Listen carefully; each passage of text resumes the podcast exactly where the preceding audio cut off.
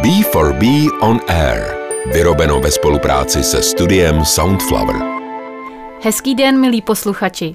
Vítám vás u pořadu B4B On Air. B4B On Air je způsob, jakým chceme podpořit malé a střední podnikatele v České republice.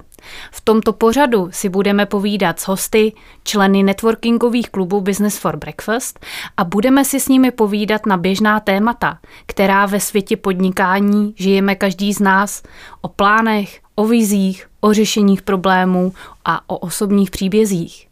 A i když jsou naši členové primárně menší firmy a drobní podnikatelé, neznamená to, že by jejich příběhy byly snad méně zajímavé nebo inspirativní. Možná jsou právě zajímavé o to víc, protože je žijeme také my a můžeme se s nimi stotožnit. Od mikrofonu vás zdraví Kamila Zárychtová. A já tady vítám svého dnešního hosta Aleše Vavrečku. Aleši, ahoj. Já tě požádám, aby se s nám představil, tak jak je běžné u nás na B4B do 60 vteřin. Ahoj všem, pěkný den. Mé jméno ještě jednou Aleš Vavrečka a jsem autorem projektu Doktor financí, což je i mé obchodní jméno. Zabývám se jak klasickým finančním poradenstvím, chcete-li pojišťovnictvím, ale také unikátní službou, která se jmenuje Diagnostika osobních financí. Zabývám se privátní klientelou, dělám služby pro firmy, ale taky velký e, záběr dělá i vzdělávání pro m, finanční poradce.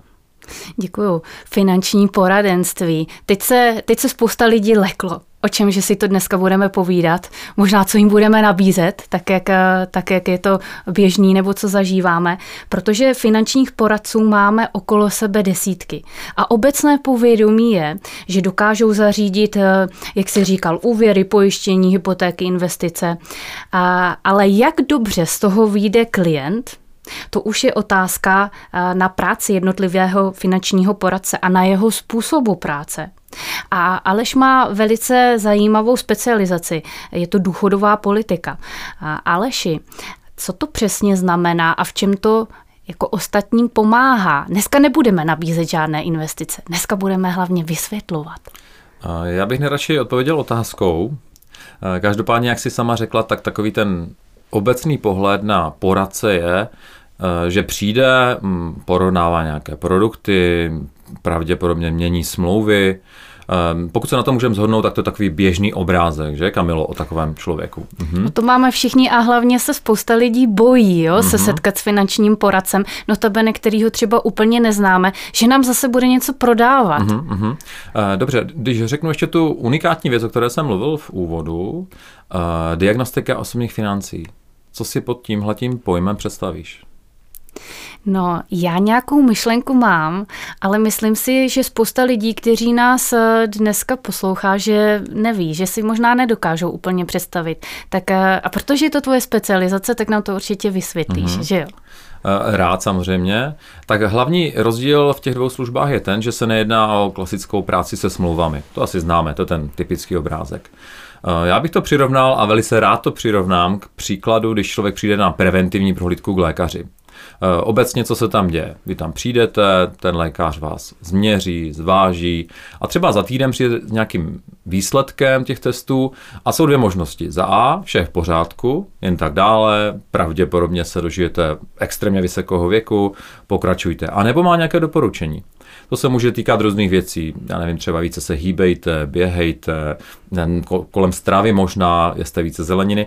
Já samozřejmě nejsem tenhle ten typ lékaře. A když to vrátím zpátky, tak já dělám něco podobného, jen je to na poli financí.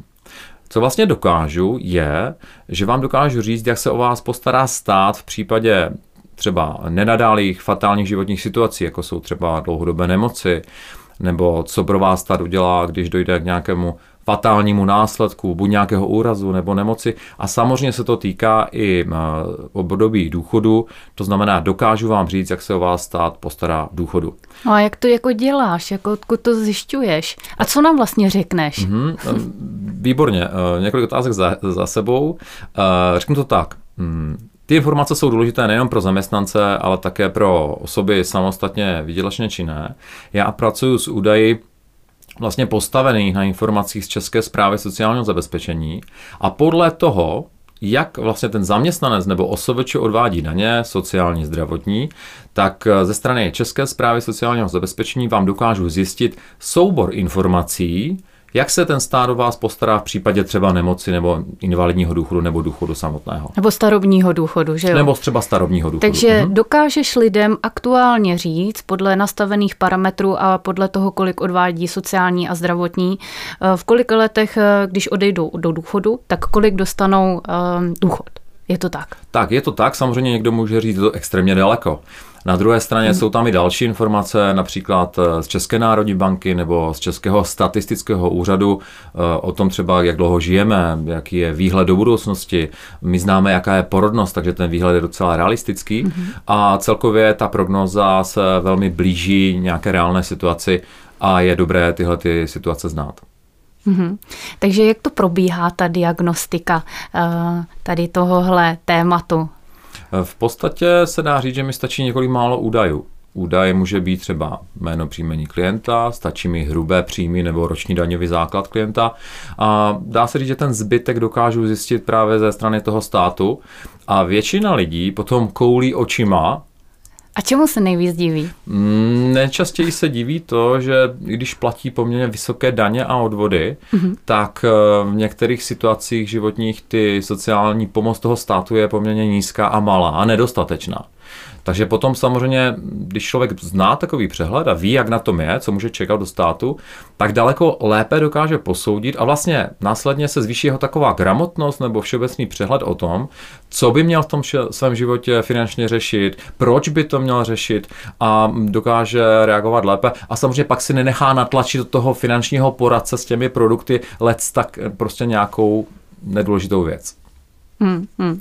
A tím se vlastně dostáváme možná k další otázce, kterou bych ti uh, ráda položila. Jak jsem zmínila, tak uh, známe desítky finančních poradců, ale uh, obecně panuje názor, a ty to tady i zmiňuješ, že s finančními poradci musí být člověk obezřetný a že spíše než klientovi pomáhají sami sobě prostřednictvím nabízených produktů, ze kterých dostanou velké provize. Takže upřednostňují nějaké produkty, které jsou výhodnější pro toho daného finančního poradce.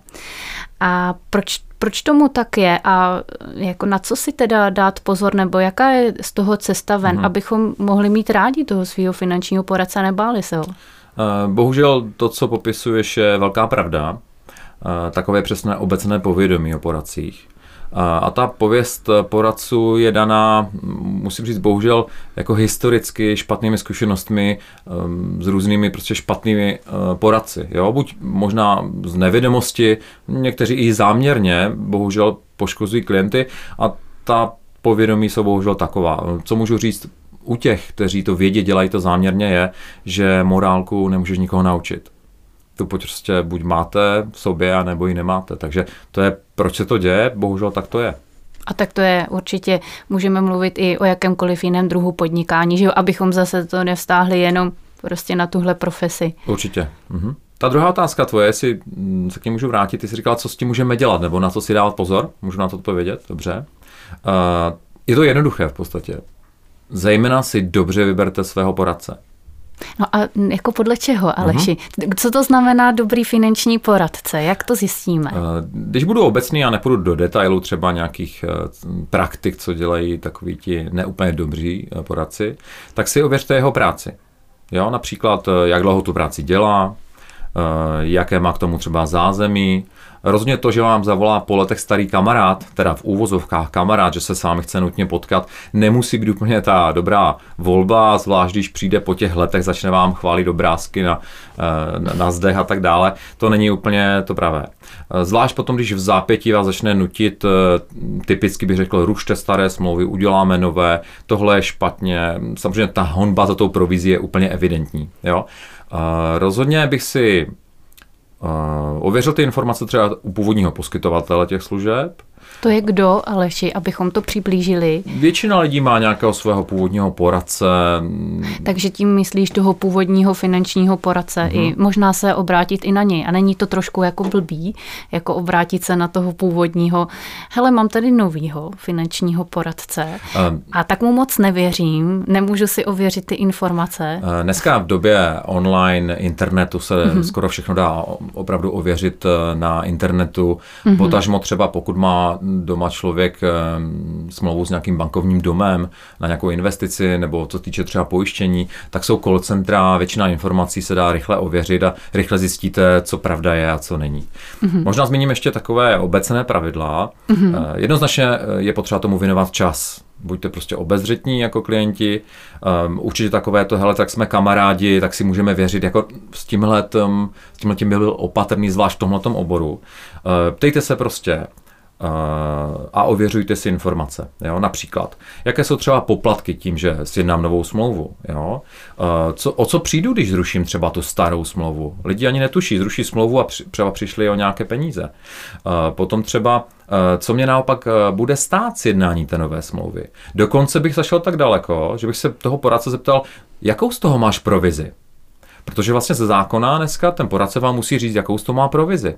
A ta provize je určitá marže, se kterou se dá pracovat. Takže rozhodně bych šel tímto směrem a tam se dá velice rychle rozklíčovat motiv toho člověka, jestli to dělá pro vás jako službu, anebo to dělá v honbě za tou zmíněnou provizí, která kazí ten, kazí ten trh. A Aleši, když uh, už mluvíme o téhle provizi, mě osobně by to teda nikdy nenapadlo se takhle napřímo zeptat, uh-huh. ale když už o tom mluvíme a uh, ten finanční poradce nám sdělí uh, tu svoji provizi, lze to někde ověřit?